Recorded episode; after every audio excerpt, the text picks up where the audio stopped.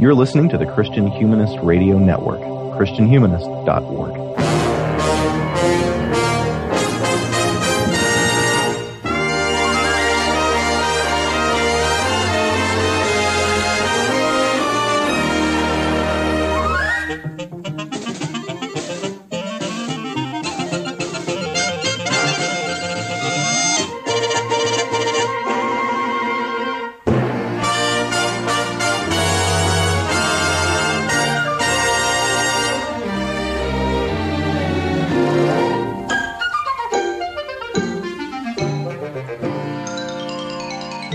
Welcome to Before They Were Live, an ongoing and monthly conversation about the Disney animated canon in chronological order, where we do our best to play our part in a healthy ecosystem of art and criticism and fandom, putting things into dialogue with one another and hopefully enriching the experience of these animated films.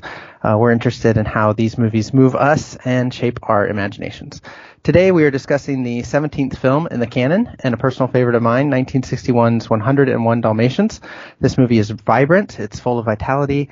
Animation has been called the illusion of life, and boy is that in full view here. There's a fairly simple plot, but it's powered by an engine that rivals Cruella's roaring automobile. And of course, it's the first feature made fully with the new Xerox technology, new at the time, Xerox technology, which gives it a very different aesthetic from anything we've seen so far which I'm sure we will talk about. Uh, who is the we? Well, I'm Josh Altmanchofer, and joining me always is a man who once upon a time led a downright dull bachelor life writing songs, songs about romance of all things, something he knew absolutely nothing about. Hi, Michael. Hi, Josh. That's very accurate. More accurate than some of the ones that I've said about you, I think. the one that I always think of is uh, you asking me if uh, if if you could call me Flower.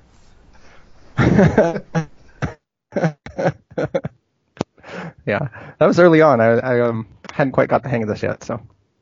Uh, yeah, so I thought we'd jump in with just some impressions on this one because man, I love this movie, and I, I just too. I, yeah, I, am so yeah. I don't know if you um, what what do you uh, what do you want to say about it? Just off the, you know, just just overall impressions, I guess. Uh, yeah, so so the the Xerox what's it xerographies I think is I think how you pronounce it um, gives this movie a really weird kind of dirty look that really really suits the vibe of the movie and uh, especially the setting, uh, which is uh, 19 early 1960s late 1950s London. So you get a kind of smoggy feel without them having to actually animate any smog just because of the way the animation looks. It's it it seems uh, simultaneously more modern and more dated than uh, than Sleeping Beauty does. Uh, Sleeping Beauty feels outside of time in some way because it uses this very stylized animation in service of this kind of medieval tapestry look that we talked about a couple of months ago. Uh, 101 Dalmatians feels very much like a product of its time, and so it feels very hip in some ways because in some ways the 1960s are still our idea of what hipness is. Um, but also it, it, it seems like it's very firmly planted in its time as opposed to Sleeping Beauty. I think if you showed Sleeping Beauty to a lot of people, they might not know when it was made. If you showed uh, 101 Dalmatians to them, I, I'm pretty sure everybody's going to read it as late 50s, early 60s. Uh, and that's not a complaint, but it does make it a very, very different kind of movie than Sleeping Beauty. Yeah, I think the uh, Sleeping Beauty comparison is is an interesting one because we talked about in in the Sleeping Beauty episode how some of the animators really hated working on it. They just didn't feel like they could get the life out of uh, that highly stylized sort of drawing that they were doing, which is ironic because um, Walt Disney himself wanted it to kind of be his magnum opus. He was like really going for, you know, that ultimate realism that he had pursued and, you know, uh, you know, from the very beginning with Snow White and stuff. and he was saying, you know, he, he wanted to see like the flesh and blood of, of the characters. Um, whereas I feel like this one, um, is so much more vibrant and alive than than Sleeping Beauty, even though obviously the style is is completely different and only a couple years apart, which is also very interesting. You have the same people working on on these things and and coming up with this very different different look and different feel. I'm interested that you would call it more vibrant because to me this is such a subdued movie visually. I mean, there's some there's some crazy act, action sequences, and of course, at one point you've got more than hundred Dalmatians on screen at once. So I, I don't mean to say that it's dull, but the colors are so muted. It's it's there's so much black and white in this movie um, that I'm not sure vibrant is the word I would use for it. You know, that's I I um I think part of it is that that muted look, but like it still it pops so much mm-hmm. because the because it is the black and white against these um, varied colored backgrounds, and the the backgrounds are um, I really love the backgrounds. They they're painted too. by um, a guy named Walt Peregoy, and he I think he does some amazing color work. You're right that the the colors are more muted, but they still um, I don't I, I don't have another word besides that pop. Like they still just pop off the off the screen, even though they're they're muted, and and particularly um, they're not particularly realistic in all the places. Like and sometimes they're they're quite unrealistic. Um, he has you know a lot of purples and and uh, reds. Uh, that he uses throughout the film. There's the, there's the scene when they're all escaping from the farmhouse in particular, where just mm-hmm. everything is has gone red, and I just I, I don't know. I think that's where I'm I'm seeing that that vibrant sort of look. Yeah, and I'm, yeah, I, I agree. The backgrounds in this are, are really lovely, and they're they're very different from the backgrounds in the decade before this, um, and they, they really fit the the setting of this movie. I really can't say that enough. This if this movie doesn't make you want to visit pre-swinging London, I don't know what will. Yeah, I think the the backgrounds and the the the foregrounds blend here nicer than anything they've really made, and that that was that was because of that Xerox technology that um, the the background artist uh, Ken Anderson, who did a lot of the line work on it over um, over Walt Peregoy's paintings, um, he he purposely made it that that same Xerox style, so that you have both the foreground and the background in that Xerox style. Where we've talked about this a little bit in the past, like there's there's always kind of been that push and pull tension between the conceptual art, the background art, the the foreground art, and getting them all to blend together nicely. And I feel like uh, because of the the the technology, they're able to nail it.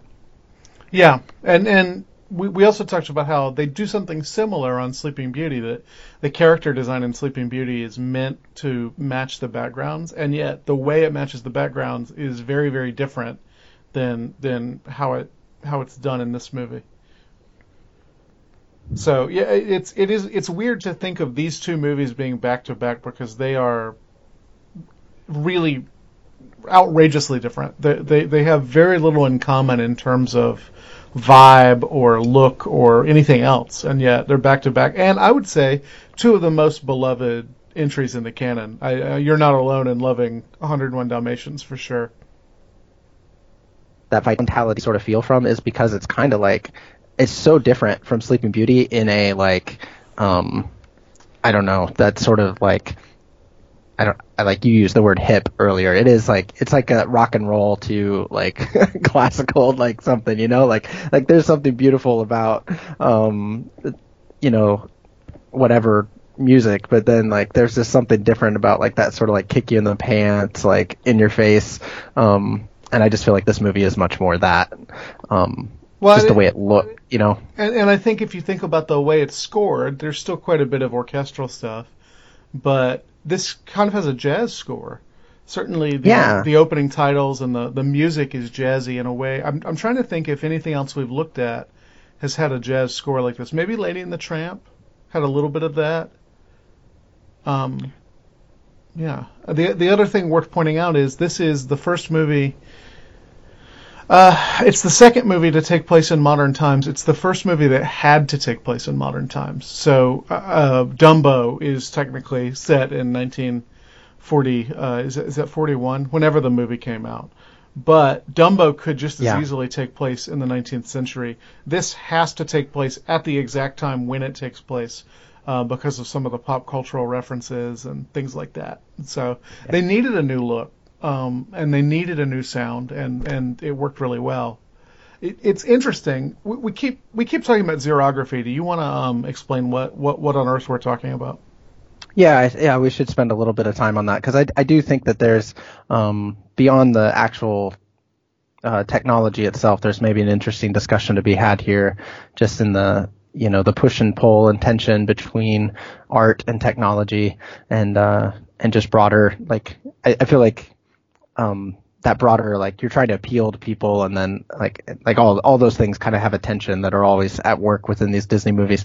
Um, but anyway, the the the technique itself basically is that um, what had been done prior um, was the artist would would sketch these drawings and then it would go to the ink department and the ink department was um, this very arduous task of basically painting over the original artist's um, lines, and they would they would paint it all onto the cel that would then be um, filmed, and and that become the film. Uh, what the Xerox did was it, it it eliminated that inking process so that they could go directly from the uh, the sketch pad to the cel without you know having to have it retraced um, by hand.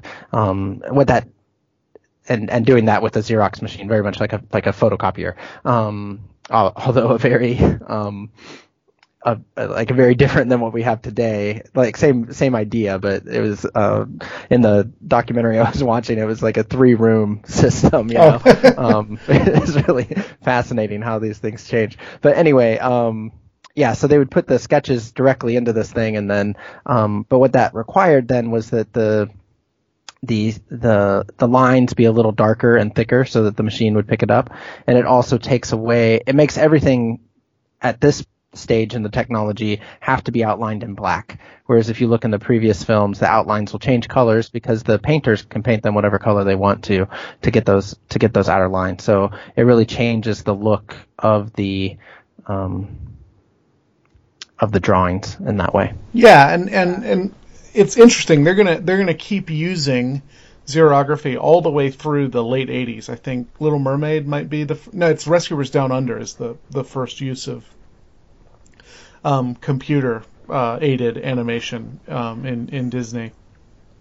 And uh, Right. I think if they had begun this process with anything other than 101 Dalmatians, it would have been seen as really jarring because it, it's so different, and, and in a lot of ways, it's it's less appealing, but it works so well for the setting of this movie uh, that I, I, think if you just watched them in order and you weren't doing what we're doing and, and looking for uh, looking for stuff to talk about, I, I think you would just see it as something that fits the movie, and then by the time you get to Sword in the Stone a few years later, you this has become the Disney style and it's less jarring.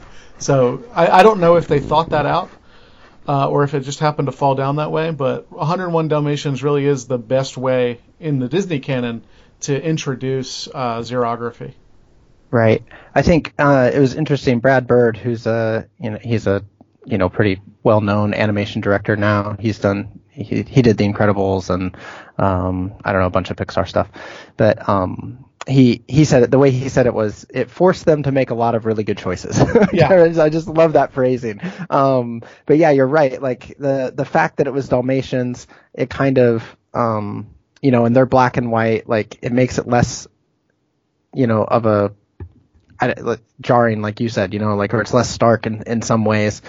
Um, this this jump and I think that's really interesting the way that the technology and the the story um, can mesh in that way, and how much it's thought of, and how much it just come. It, it, reminded me of our conversation last month where we were talking about the children chanting um, different poems, and like where do these or you know where do these chants come from you know uh, like it's just kind of in the atmosphere in a way right and like but it it comes out um, Steven Johnson talks about it in the um, like this idea that the world kind of prepares itself for an idea to come to fruition mm-hmm. in the that people can only think of the adjacent possible as the way is the term that he uses. So you you can you can't think however many steps ahead. You can only like see what's around you and then kind of imagine the next step in it. You know, I think there there's something really interesting here with the fact that they did do 101 Dalmatians and where exactly like that idea came from or or, or how you know like the, it's not a clear line that you can say oh they yeah they saw they had this technology and therefore they made this movie. But they as you said like they mesh together so perfectly that it's it's kind of that adjacent possible idea. And and and again they have to do it because Sleeping Beauty almost bankrupts the company.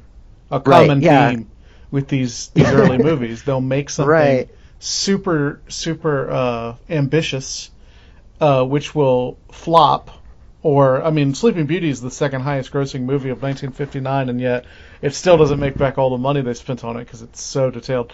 Um, it'll it'll flop, and then the the studio will almost die, and it'll have to come out with a cheapie that uh, that people love, and it becomes a hit. And so you saw that with Dumbo after Yeah. Fantasia almost bankrupted the studio, and uh, and here we are again with uh, 101 Dalmatians.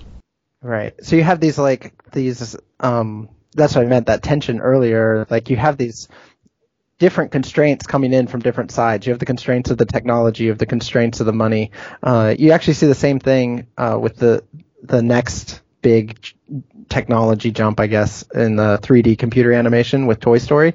Um like when Toy Story comes out it's perfect that they did toys because everything that that the computer is generating at that point looks like plastic. like Yeah. they don't the, the technology hasn't got to a point yet where they can really do anything that doesn't look plasticky, you know? So the they they really minimize the use of the humans in that movie purposely because they don't really look right, you know, like they look plastic they look as plasticky as the toys do.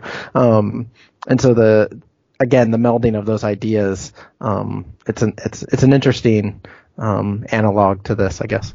We, we've talked about this before about how art r- really does require limits. That that once you have boundaries, you're able to make something uh, useful within the boundaries. But if you're given just total free reign, I'm not sure you can actually. I'm not sure that's actually good for art.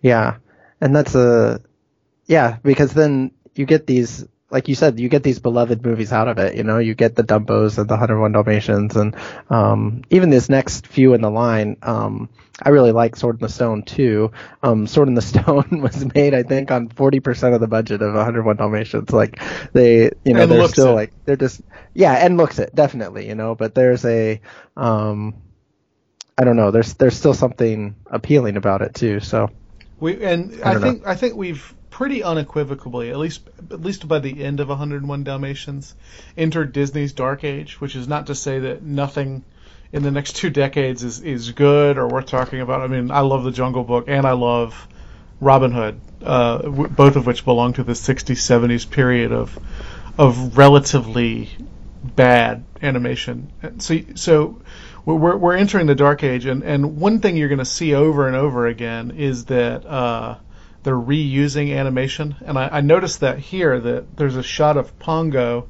Who I think he gets gets hit on the head or something, and that same shot's going to be reused for Baloo the bear in uh, in the Jungle Book. So right. so Yeah, we're entering into the height of that. The uh, the director or one of the directors on this one, the Walt Walt or what's his name, Rutherman. Um, it's not Walt. I don't Reit- think. Reitherman, Wolfgang Reitherman. Yeah, yeah, yeah. Wolfgang is, uh, particularly loved that, and he saw it as a, um, you know, he's tapping into his history with the company, his knowledge of these movies, like to be able to recontextualize things. Like, so he really um, enjoyed being able to to tap into that what he what he perceived as a strength. But but you're right, we're we're going to see more and more of that copying, which again, some of that it comes back to the technology too. You know, now it's it's much easier to uh, copy things. Yeah, yeah, and and cheaper. It's it's Yeah. worth worth noting before we celebrate xerography too much. It put people out of work. I was just going to bring that up. Like, do we want to talk about the social implication side? Because I, I do think it's worth mentioning that, yeah, they had, they had these huge inking departments, as I was talking about before. Like, it's painstaking to, you know, to retrace and repaint all these things. And so they'd have these rooms just mostly of, of women, or maybe entirely of women. I don't know. Um, I've like, I think they put 450 for 500 people out of work. Um, yeah, it's something, uh, and something is is lost in that in the just in the human side of things, right? and in, and in the art. I mean, this is very stylized. It looks kind of cool. Maybe maybe you could you maybe you could say beautiful in some cases, but I, I think it's going to be very difficult to argue that the traditional method as a whole is not better looking than the xerography method as a whole. Yeah, I would agree with that. I I think it's I I, I want to be a little careful not to and I not that you're doing this, but just in my own head, not to to set up a like a false dichotomy, like it has to be one or the other, like one is against the other. Um, although in the, in this case, it, it really is. turn out that way. It really is because they went to the Xerox method because it was cheaper, and then therefore they eliminated their entire inking department. Which, never looked back. They never, as far as I know, they never did another movie in the old way. Right, and uh, and unfortunately, that I mean, a lot of that comes down to Walt Disney himself, who like he just he'd really we've we've talked about this for the last 10 episodes maybe i don't know like he's just lost interest in the animation and he feels enough of an attachment because it's like his roots it's where he came from that every time it kind of comes to the point where he's gonna like just shutter the whole thing and and shut it all down he he won't um so he's still like he lets it live, but that's about all he's doing is just letting it live. Like, uh, I, I was looking at the, the the film releases from Disney, and I think between um, Sleeping Beauty and this one, there was like 11 live action releases, and then there's another like 17 live action releases between this one and um, Sword in the Stone. Like Holy cow. the money, the money is just not going towards the animation, you know, and it's not making the money either, you know. Like the the live action, I think is is um you know cheaper to make in, in a lot of ways, and so that's why they do it. But well, and, and I mean, also the animation schedule slows down, so it's it's it's going right. to be another two years to Sword in the Stone, cool. But then it's four years to the Jungle Book, and I, I, we worked this out. I think there's only six movies in the entirety of the 1960s and 70s. Yeah, it really slows down after um, yeah, there's three in the 60s, and then is there three in the 70s? Maybe I don't Winnie know. the Pooh, which um, is not really a movie. Winnie the Pooh is a collection of shorts. Uh, yeah. Uh, uh, I can't even think. I'm sorry. I'm, I'm just I'm just stumbling inarticulately. Uh, the Robin Hood, and then uh, the Aristocats.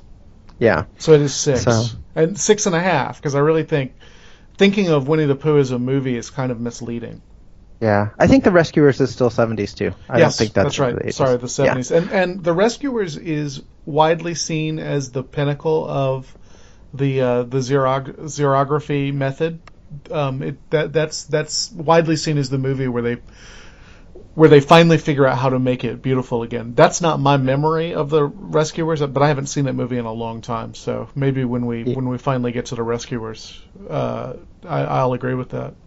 Yeah, we can talk about it when we get there. But as far as the, um, yeah, just the draining of resources out of the animation department and into other places.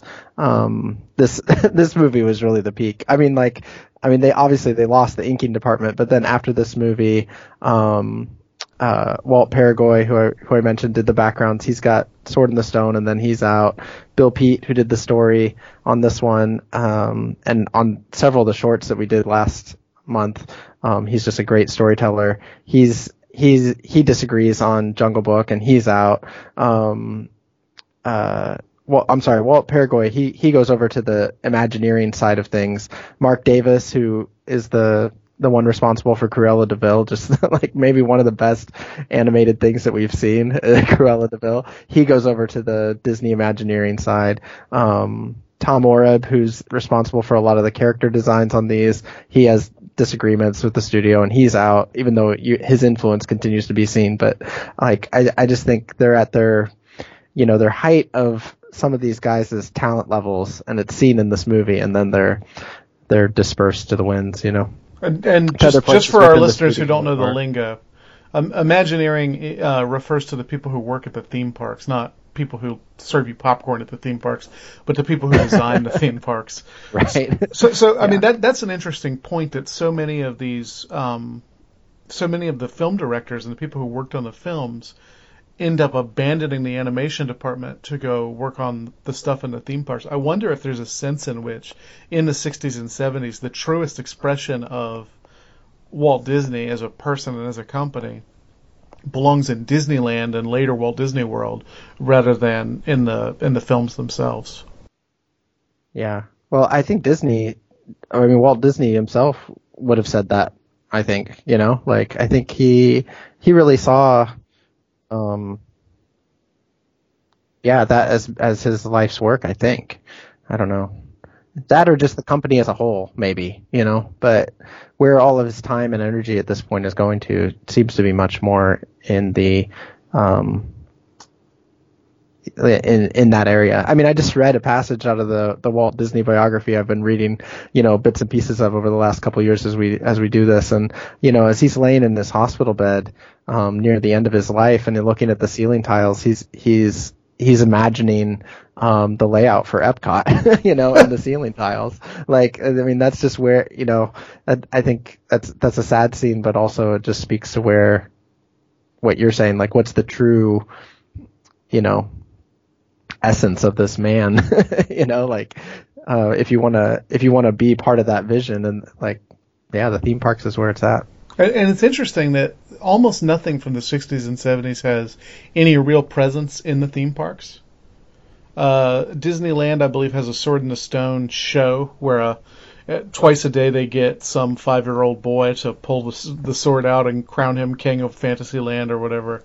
They don't mm-hmm. even have that at Walt Disney World. And then um, some of the some of the characters walk around, although not even very many of them. So I, I think that division is really on display even now um, between the theme parks and the and the animation department in the 60s and 70s. Uh, and I mean, we could talk about the uh, we could talk about the live action features, but goodness knows I don't have any idea what any of them are uh, and the ones I've seen I don't like. So it's it's crazy to me that he puts so much energy into the live action movies, which are almost entirely forgotten. Yeah. Herbie the yeah. Love Bug, that must be the same. yeah, I think so. I, mean, I was reading through the list. I mean, there's it's like, I mean, there's a couple that I was familiar with. Um, Swiss Family Robinson. Oh right. Uh, which uh, somebody wrote about that on Christian Humanist, uh, the website, right? Did we? Um, I think. I know that I when I so. went to Disney World with the Grubbses, the thing David was most excited to see was the Swiss Family Robinson Treehouse, which is kind of the perfect distillation of who David Grubbs is. Yeah. Oh, you know what? I think it wasn't. I think I'm confusing in my head. Like maybe it was Robinson Crusoe or something. Anyway, um, yeah, not neither here nor there but yeah, um, the the what's it called? The absent-minded professors, the Sarah, the Shaggy Dog. Most um, of most of these, I think, parent, are better known to to people our age from the remakes in the '90s. Right. Well, and that's the interesting thing, right? Like as you were just talking about the the Disney theme parks. Like I wonder if there's more of a Jungle Book presence now since the movie, the live action movie, is recent. You know? Yeah, that's an interesting. question. I don't. I don't know. I haven't. I don't think I've been since that movie came out. Yeah, I mean, I don't know, and that's interesting too. Just in this movie, I mean, this movie didn't. It was it was a forerunner to that craze, right? Um, there was the the Glenn Close version in the '90s, I think. Uh, which I, I, think my first date, no, it was my second date, was to uh, the Glenn Close 101 Dalmatians. yeah, so I, I don't know, like I, I, I that that one seems far enough removed from all these live action remakes that I wouldn't be surprised if there's another 101 Dal- Dalmatians remake in the works. Like, you know what I mean? Oh, good. Like, it, I mean, I don't know. I'm just saying, like, I don't want it. I'm just saying that, like, uh, even though, like, yeah, they're they're remaking everything. Like, it seems like that was uh, that was a trial run or something. That it seems it seems separated in some way from this this recent just deluge of of constant remakes. We took my niece to see Mary Poppins Returns a few days ago, and uh, I was subjected to the trailers for the live action Dumbo and the quote unquote live action Lion King. Right. And I thought, oh, thank God I have an excuse not to see these. oh, that's a whole other thing too, right? Like that they're actually animated movies and not live action. But yeah, we don't need to. We don't need to keep going down this road. This is not. Yeah, we're before they were live, right? That's right. Um, we should actually talk about 101 Dalmatians at some point. We should. Yeah, yeah. Let's jump into it. I think we. Yeah, I think we've we're we've hit the the high points on the technology and art stuff. So. Well, I the main person I really want to talk about in this movie is Cruella de Vil. Should we do her first or should uh, we do her last? Absolutely. let's talk about let's talk about Cruella. The, the movie's oh, lasting legacy in some ways.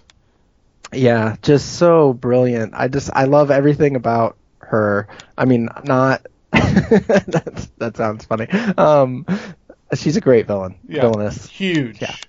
Yes, huge is exactly the word. Like she she owns every scene that she's in. She just she's she's just a force to be reckoned with. Like just um, takes over every scene. She's evil in a very petty way. Like I love the way she's constantly taking cracks at Roger's songwriting. Yeah. yeah, and she's got 99 puppies that she's bought herself, but she's going to steal these 15, you know, like yeah, extremely petty. Well, you can't um, you can't make a code out of 86, I think she has. oh yeah, that's right. Yeah, yeah, yeah, you're right. Sorry. I did my my math wrong there. Um yeah. So uh, just the just on the animation side, I, I mentioned it earlier a little bit. Like Marc Davis animated her, and and she is just, I I think she's just the greatest thing. Like the the the contrast between herself being completely skinny and but then having this huge puff around her um, with with her furs um, or or the huge vehicle around her, you know. Mm-hmm. Um, and then just the way that all those like all those parts move, you know, like the way she just like like as she moves, like it, the the furs just sway and puff, and I, it's just it's really just lovely animation. I think it's very really. it's very fluid, and yeah, and and she somehow seems human and inhuman at the same time. Yeah, yeah, um, yeah. She's just she's a wonder. Um, I think I so I was I was trying to think about what sort of um archetype she would fit, you know. Um, there's something about her that's just very.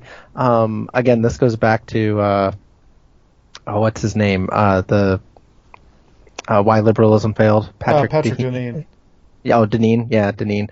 Um, that that book's really stuck with me, and I keep thinking about it. But like this idea of um, detaching yourself from nature, um, but needing to like conquer nature, and also like, um, I don't know, put on the um, like she's wrapped, she's she's wrapped herself in nature in a way, right? Like in the fur, but it's obviously completely detached from actual real nature because she had to kill it to to do that. And then she's just a, um, yeah, just uh, you see it in the she doesn't want to, uh, you know, she wants immediate like results. Like she doesn't want to wait for the the actual birth process to happen. Um, she doesn't want to wait for the spots to grow. Like she's, you know, like she's like very demanding of of this nature and all completely for her own good. And then at the same time, she's just an absolute pollutant. Yeah.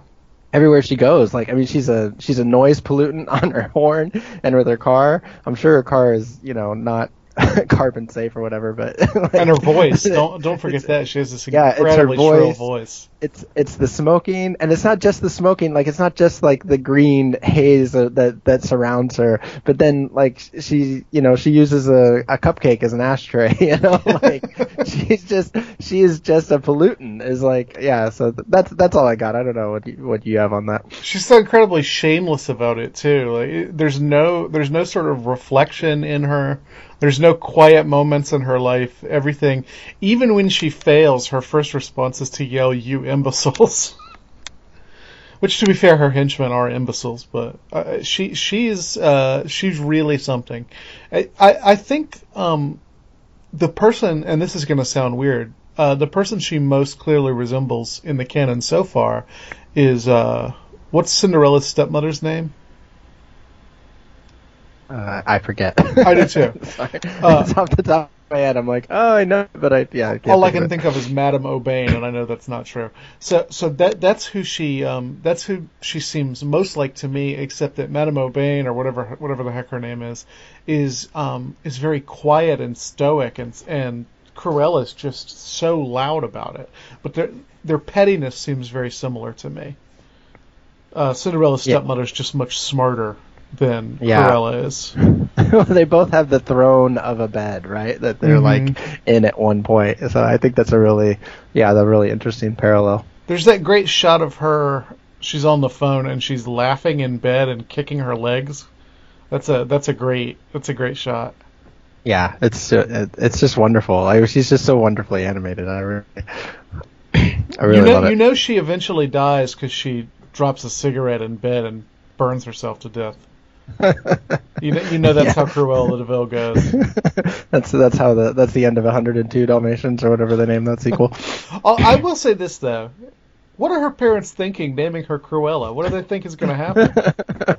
I'm so glad you brought that up because I was really I was thinking that there is there is something about names um, and this can be a broader discussion beyond 101 Dalmatians, but like uh, there is something in the power of names, right? And so like I know that um, yeah, what were her parents thinking is is uh, probably you know not what the author had in mind as they're you know writing the story and they just want you know somebody named like this. But um, I did I did really think about this idea of like well what would uh, people who have these horrible sort of names and I don't I don't know like there's a there's like a lasting impact that you have have from your name and it actually reminded me I, this this I don't know if this will be really weird or not, but like what it reminded me of was there's this passage in Revelation uh, in in chapter two where um, Jesus is talking to you know the church and says, "For the ones who overcome, I'm gonna I'm gonna give them a white stone with a new name on it, and it'll it'll be a new name that that only the owner of the stone knows." And I just I don't know. There's something like so beautiful in that, like that Christ gives us this new name that's that's more true to who we really are um, that that's always really struck me, and I thought, man, Cruella needs that. Right? Yeah, if only Cruella, Cruella could overcome. She, well, she needs her. Yeah. she needs the gift of her true name. You know, like, um, yeah, that would be her redemption arc. Oh, don't don't give them any ideas for the the next live action remake. I don't. I don't mean it in that way. I don't. A story, a, a, version of 101 Dalmatians where Cruella de Vil is sympathetic. Right. Yeah. Oh, it, it could happen, right? Like, wasn't that the whole Maleficent thing? I don't know. I never saw it, but I didn't see it either. You, yeah. you know, it, it reminds me of Goofus and Gallant. Do you ever do you remember Goofus and Gallant from Highlights magazine? I I remember Highlights magazine. I don't remember Goofus and Gallant. It taught it taught children manners essentially, and Gallant would always do the right thing, and Goofus would always do the wrong thing. And I always thought, uh, yeah, you named him Goofus. You, you, you know what I mean? Like, uh, you're the one who decided to call him that. What did you expect yeah. was going to happen? right. Maybe maybe he's always doing the wrong thing because he feels terrible about himself because his parents named him Goofus. yeah, and there is that. I don't. I don't know. Like that does seem to be kind of a common children's literature trope, at least. You know that the the villain or the the hero is named named in such a way they kind of play in the in a funny way in this movie. The when they go to visit the cows, and the cows are all named Princess and Duchess and Queenie, and although the cows are very heroic in this movie. So. Yeah, they really are. It's nice to see heroic cows. That's a that's a very sweet scene. The when the when the puppies are freezing to death and starving, and the the cows offer their services, as it were. Yeah, I was I, in that scene in particular. I don't know if you have more on the name thing, but um, on the on that scene, like the you know they're greeted by the collie, and it's it's such a moment, like because they're they're just dying out there in the in the cold trying like to get death home. march. It's really a disturbing shot. It really is. It's really bad. And then you know the collie just comes, you know, bounding through the snow, like just kind of a beyond it. You know, like he's he's not cold, so it's not as big a deal to him. And then invites them in. It really, uh, I don't know. To to me, it was it was like the Rivendell moment, you know, like the Collie's like Elrond, you know, like um, I know you're not you're not a big Lord of the Rings person, but I'm sure some of our listeners at least will get that. yeah, they just yeah, just that that peace and comfort in the midst of this this terrible trial. Yeah, I, I I'm actually very moved this time through by the actions of all the other dogs. These dogs who don't know them, um, who who just want to help and who who risk certain things by helping. Not probably not their lives, but you know, bad things could happen to them for what they're doing, and they're clearly giving up food and. I don't know. I, I was really moved by that. It, it made me think of the resistance during World War II. I don't know that this is a direct reference to that, but um, that's this this underground network of strangers who take care of themselves or take care of one another rather um, because they can't take care of themselves or uh, the underground railroad maybe which i guess it also yeah. has certain similarities to Yeah, I, I see that too. I really um yeah, I love that. I love the the whole idea of the Twilight bark and then you know all these dogs getting involved and um that's a really lovely scene too, you know, like they think no one's going to hear and you know Roger's trying to pull pull him in, but you know he finally gets the word out just to one dog, but then from from there it lights up the whole city and then of course gets all the way out to the countryside and I think you're right. Like the the dogs that come across the most noble in this movie are the collie, the Labrador, the um, the Great Boxhound, Dane. or Great Dane. Yeah, sorry, the Great Dane, and uh, whatever whatever the Colonel is. He's a know? sheepdog, right? An English sheepdog. Yeah, I guess so. And of course, I mean, the and of course Sergeant Tibbs. Let's not um, yeah, yeah. let's not discount the cat. Let's not. Yeah, that's right. Yeah. One of the best scenes in the movie when the cat is firing the uh, the the hor- the horse ready fire one. He pulls on the pulls on the ear and I like it. I like it when Jasper thinks the cat is the bottle of wine and tries to drink it. yeah, that's also uh, an excellent moment. There's a lot of excellent moments with Sergeant Tibbs. Sergeant Tibbs is, is definitely a hero in this movie. Yeah, and and another interesting thing is there's all these different dogs, and the, the this isn't so much true of the puppies, but all the adult dogs have their own personality. They're they're very distinguishable. Uh, a few of the puppies are, but what are you going to do? How are you going to have 101 different personalities? Most Yeah. of them, the vast majority of them, don't even get names. Yeah. you get the one who likes TV and the one who likes to eat, and yeah, The the, one who- the fat one and Lucky, who's the one who almost died. Of course, that's why he's Lucky. right. Yeah, and then uh, Patch is the one with the the black eye. yeah, Patch. Yeah, the one with the foul mouth. Freckles, Penny. Those are two of the girl dogs. yeah. Uh, did you They're cute. notice that the boy dogs were red and the girl dogs were blue? I, I, I wasn't sure if that was entirely true. I, I thought that. I mean, that was the the pattern I was picking up on, but I wasn't sure if it was if it was uh, universally true or not. I, I- it, it's interesting because um, pink wasn't a girl's color till after this movie came out, so you, you can kind of see the remnants of the old system where pink pink was for little boys because it was light red. Huh. That's interesting. And why why the red?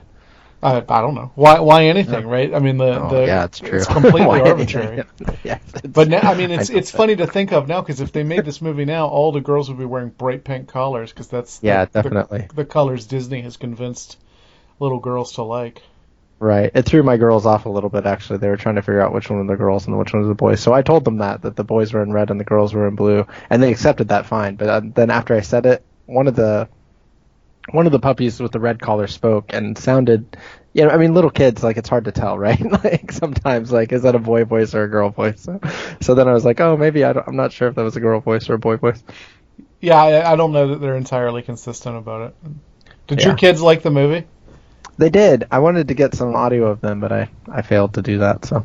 That's Just you, one of these you days. shouldn't be exploiting your children for this show anyway. I know. I know.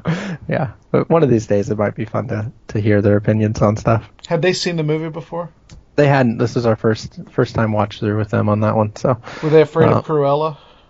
they did they did really well actually. it was surprising. Um because yeah, so to get back to 101 Dalmatians, like the scene where they're watching the TV and you know all the the puppies are responding in, in slightly different ways to to it. Um, and there's you know the ones who are really afraid and and stuff. Like we definitely have one of our one of our girls is she's just endlessly frightened by things, but she did she did pretty well on this one.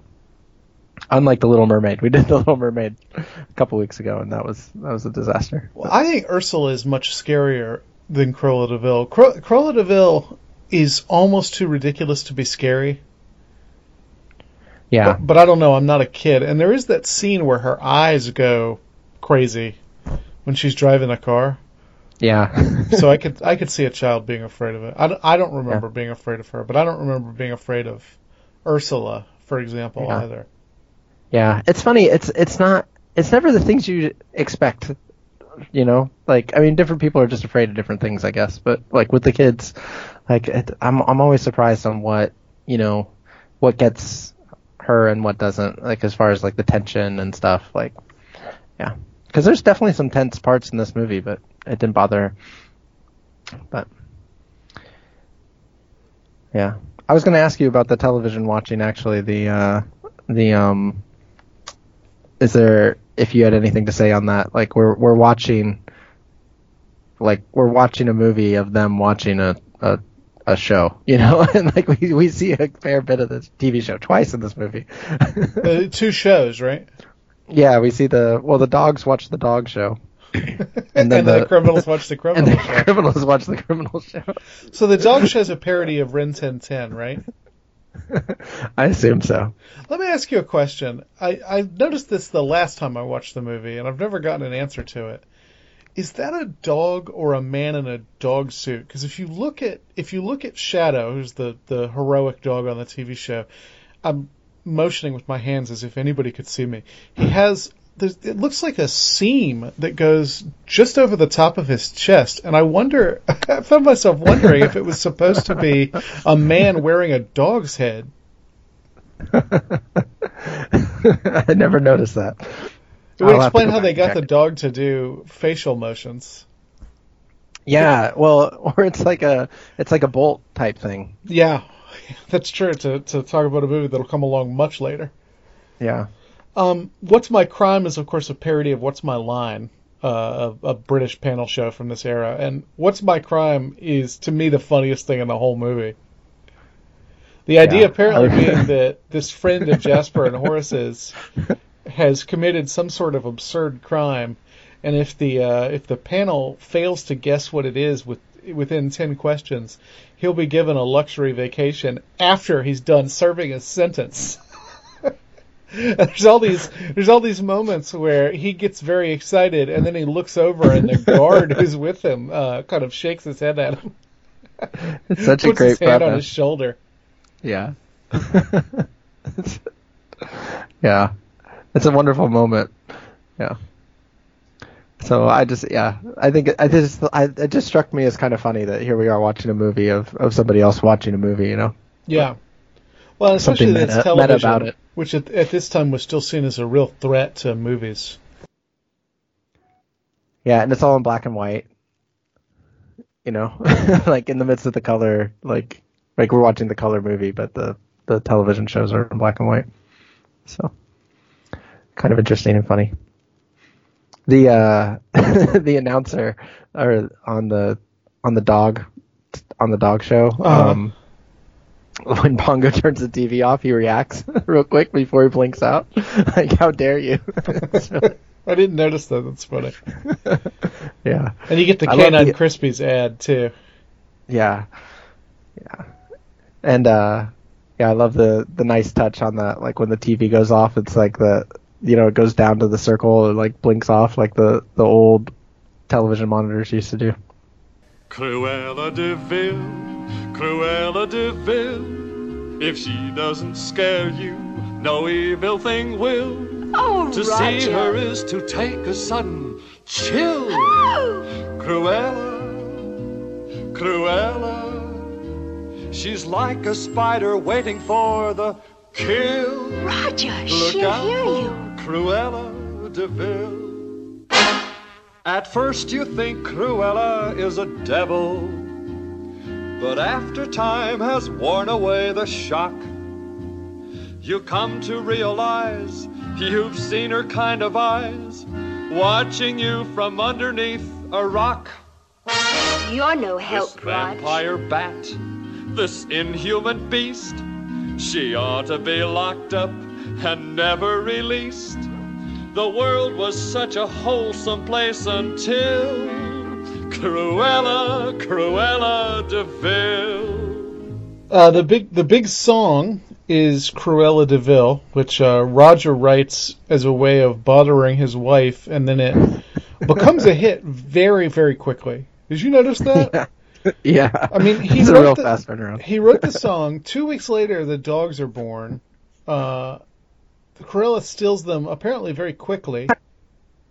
Yeah, but after they got their spot, so there's another couple weeks there. Okay, so maybe maybe it's a couple months after he wrote it. Cause, but the dogs are only gone for like three days, right?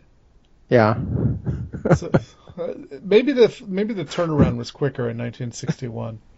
yeah, I don't know.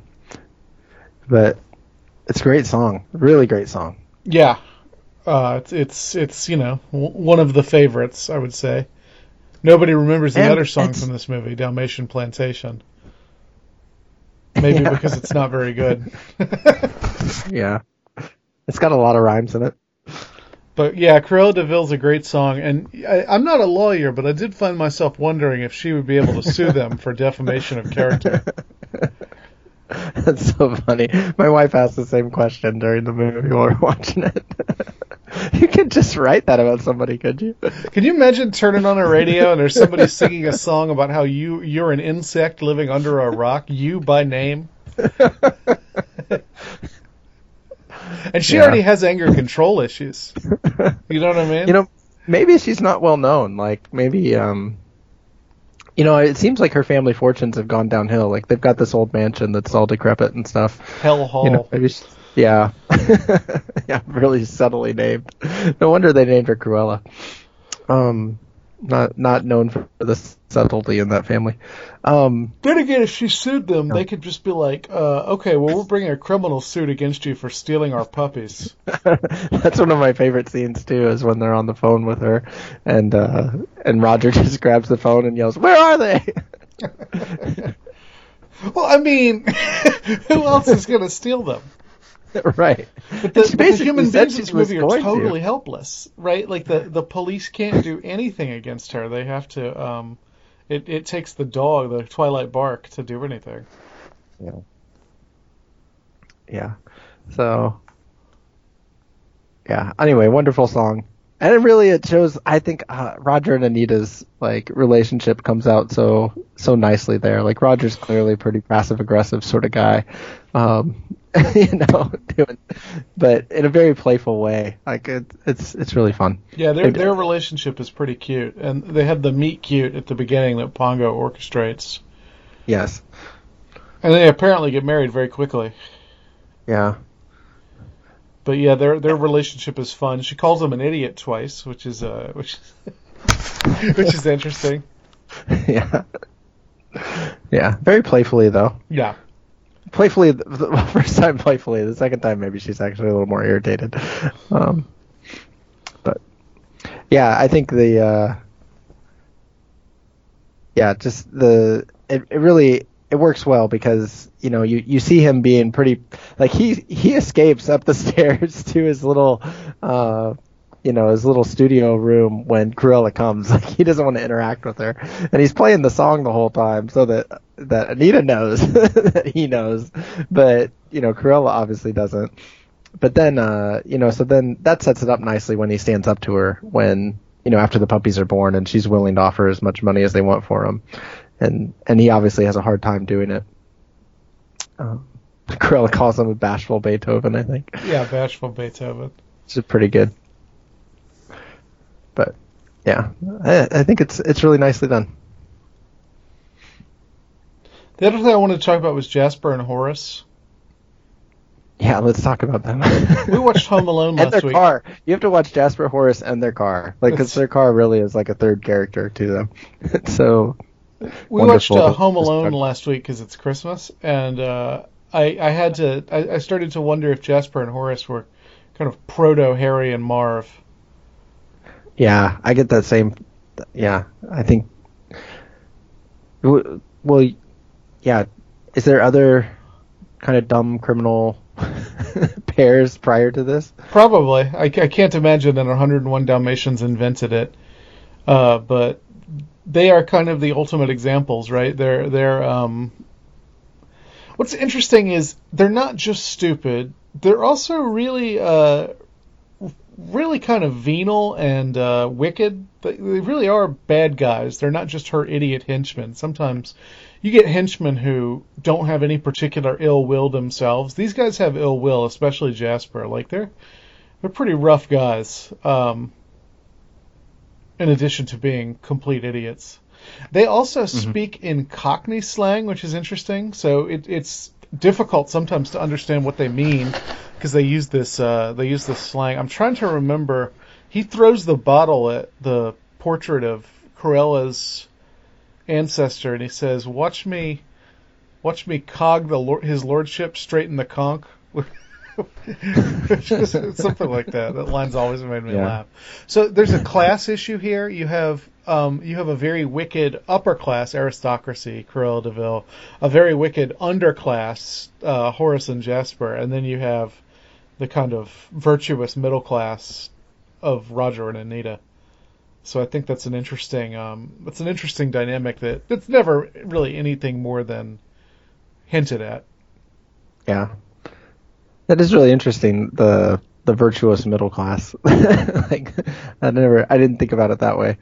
Um, I did I as you were talking I was thinking it's kind of it's kind of nice that it's like you know there's you know evil at all levels of of society but you're right the the middle class doesn't we don't have any examples of evil there. Oh, you can't have everything. Yeah. But really, the dogs are the most virtuous. I mean, uh, yeah, Anita and Roger are not are really kind of neither. You know, like in some ways. It's the dogs movie. Yeah.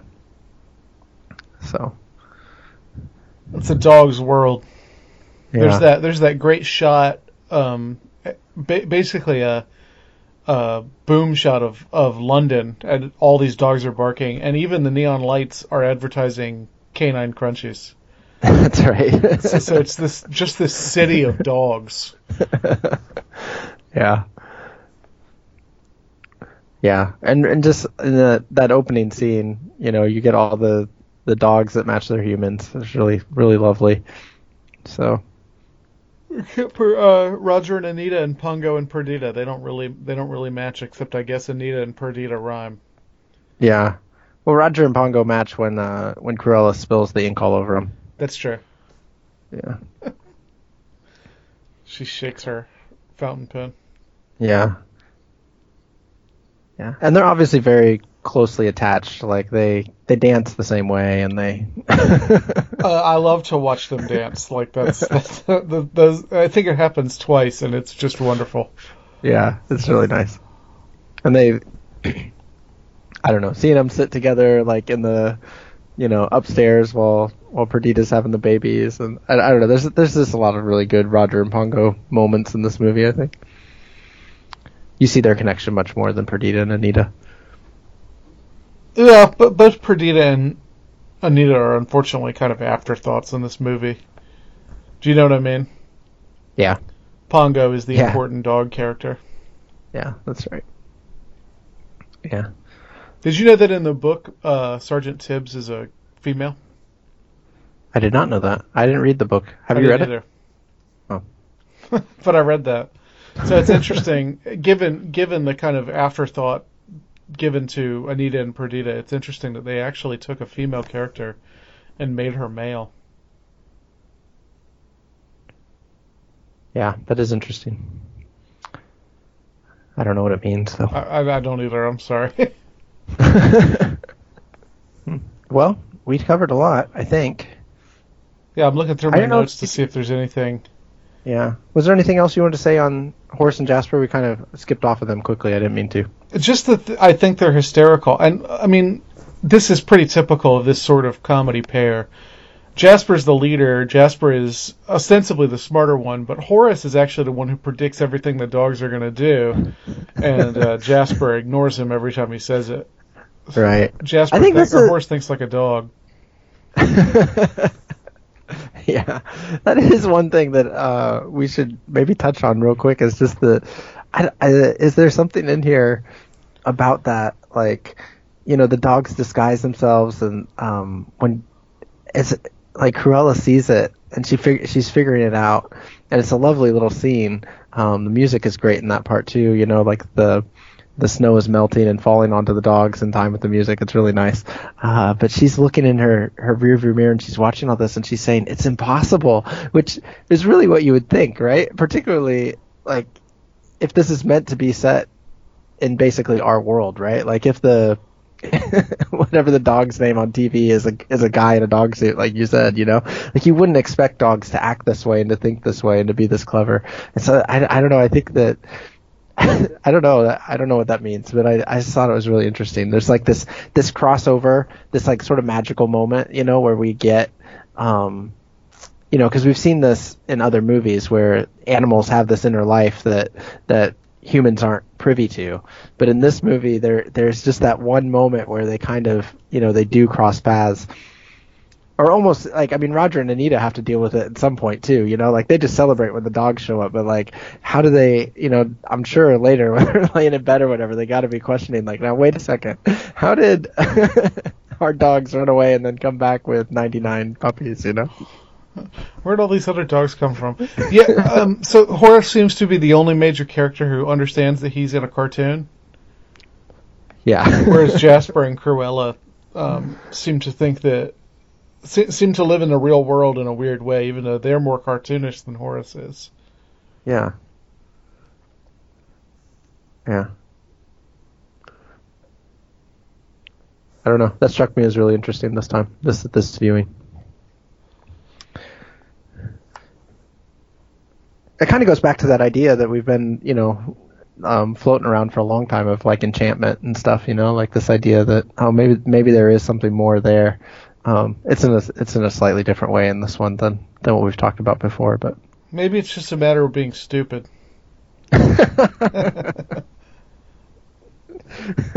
Maybe. That's not a very charitable way to look at it, but sure. Um, yeah. No major, uh, other than Cruella de Vil, no no big numbers in this one, which is kind of different than what we've what we've seen so far. And I think that's going to be the pattern going forward. That there's only going to be a song or two in each movie, rather than uh, uh, basically being a musical. I think Yeah. that's. Oh, the Jungle Book has a lot of music, doesn't it? Yeah, Sword in the Stone does too. Does it? I remember Mad Madam Mim. Yeah, and Higgly Piggly Piggly Puff or whatever. the the packing the packing song. And then uh the one that gets stuck in my head all the time is uh when they when they turn into fish. Oh, right. I guess the- there is a lot of music in that movie. and fro, stop and go. Yeah. Maybe the music never stops. I don't know. I I had this impression that at a certain point they stopped making musicals. But I guess Well, this is they're definitely not as much musicals as I think. I mean, there's the uh, I don't know the era that we grew up in is definitely when the movies are being much more like they're much more Broadway style musicals, right? Like nothing we've seen so far has really that either. You know? they just got a, a song or two here or there. Yeah. And so I think maybe the first decade of the 21st century, those movies don't have a lot of music in them. mm. But the less said about those movies, the better. Well, anyway, before we get there, we will be on Sword in the Stone next month, which uh, will be special. Yeah, we'll have a special guest next month, Coyle Neal from the City of Man podcast. Almost as soon as we started this podcast, he asked if he could come on to talk about Sword in the Stone. So uh, he's getting his wish. Our first male guest. How exciting! Yeah. I am I am really excited. I'm I'm I'm excited to see what he brings to this. So, um, and that's a that's a fun movie too. So I have not seen it in, in quite a while, so um, I don't really remember that much about it. But uh, I look forward to talking to you and Coyle about it. all right. Well, Michael and I know that there are a great number of podcasts out there you could be spending your time on, so thank you for choosing us. We also want you to know that Before They Were Live is a proud member of the Christian Humanist Radio Network, where you can find new and interesting shows just about every day of the week. Our press week, our press liaison is Kristen Philippic, and please help us continue this conversation by emailing us at beforetheywerelive at gmail.com or finding us on Twitter. I'm at the underscore alt, and Michael is at Michael Farmer. And so for Michael Farmer, I'm Josh Altmanshofer reminding you to do what all the smart dogs do, and you'll feel great the whole day through.